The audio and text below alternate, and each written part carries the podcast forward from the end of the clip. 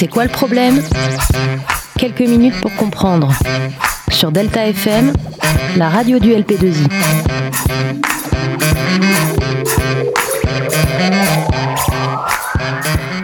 Bonjour à tous, on se retrouve avec Charlotte. Moi c'est Neil et aujourd'hui bah, on est sur un petit débat. En fait c'est on se demande ce qu'a été le rôle euh, des femmes pendant la Révolution française de 1789. Effectivement, les femmes ont joué un rôle important mais méconnu pendant la Révolution. Elles se sont battues pour avoir des droits et être les égales des hommes.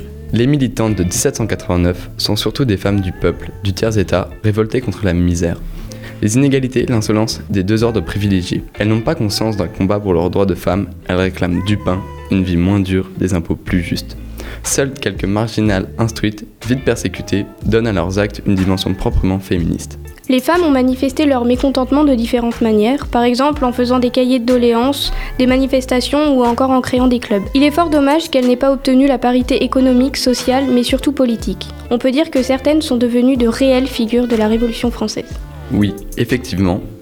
Par exemple, Marie Gouze, dite Marie Olympe de Gouges, née en 1748, est guillotinée à Paris le 3 novembre 1793 à 45 ans. C'est une femme de lettres française, devenue femme politique et polémiste. Auteure de la Déclaration des droits de la femme et de la citoyenneté, elle a rédigé de nombreux écrits pour les droits civils et politiques des femmes, ainsi que l'abolition de l'esclavage des Noirs. Elle est devenue le symbole des mouvements pour la liberté des femmes, pour l'humanisme en général.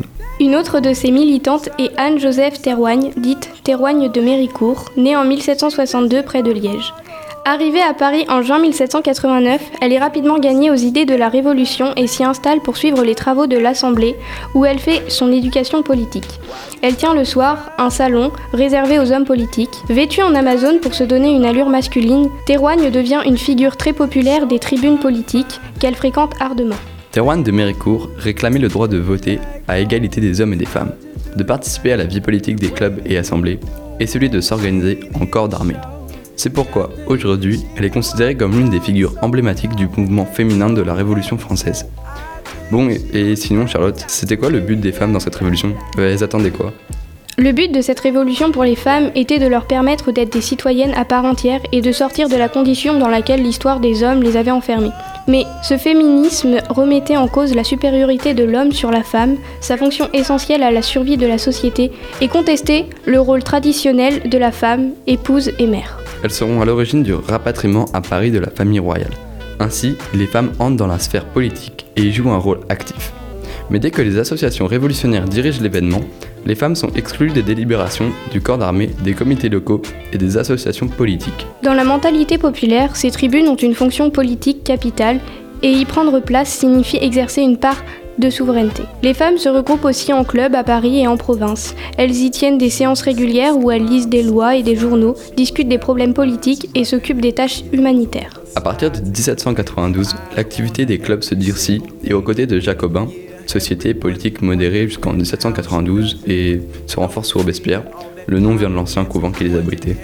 Ces clubs prennent part à la vie politique de leur région. Parmi les plus réputés à Paris, on peut citer la Société patriotique et de bienfaisance des Amis de la Vérité. Fondé par Etta Palm d'Alder, ce club de femmes plaide pour l'éducation des petites filles pauvres, puis réclame le divorce et les droits politiques. Enfin, les salons tenus par les femmes des milieux dirigeants tels ceux de Madame Roland et de Madame Condorcet, ont également joué un rôle important sous la Révolution. Le salon est à la fois un espace privé et un espace public, lieu d'échange entre les sexes. Et donc, euh, quel est le bilan de cette révolution pour les femmes? C'est un bilan mitigé pour les femmes. Elles sont exclues des débats politiques. La majeure partie des femmes actives au sein de la Révolution n'ont pas conscience d'appartenir à une catégorie particulière. Mais les plus violentes de ces femmes font peur aux révolutionnaires lorsque le 18 novembre 1793, Claire Lacombe pénétra au Conseil général de la Commune de Paris à la tête d'un groupe de femmes très décidées et portant le bonnet phrygien, le procureur général Chaumette leur en interdit l'accès par un discours misogyne. C'est par la suite de cet événement que la Convention décréta l'interdiction de tous les clubs et sociétés de femmes. Celles-ci n'auront bientôt même plus le droit d'assister aux réunions politiques. La Révolution n'a absolument pas ouvert aux femmes le chemin de la citoyenneté. Pourtant, les hommes ont découvert que les femmes ont une place dans la société.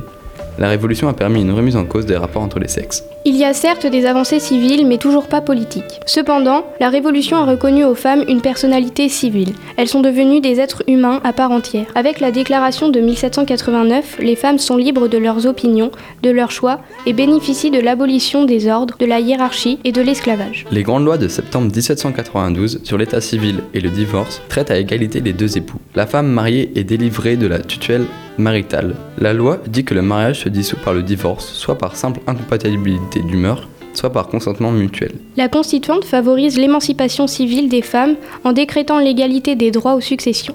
La Constituante de 1791 définit de façon identique pour les hommes et les femmes l'accession à la majorité civile.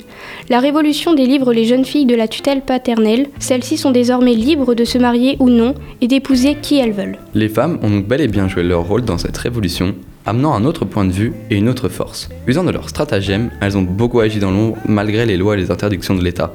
On pourrait dire que les femmes ont sauvé la révolution. Merci de nous avoir écoutés, c'était C'est quoi le problème sur Delta FM.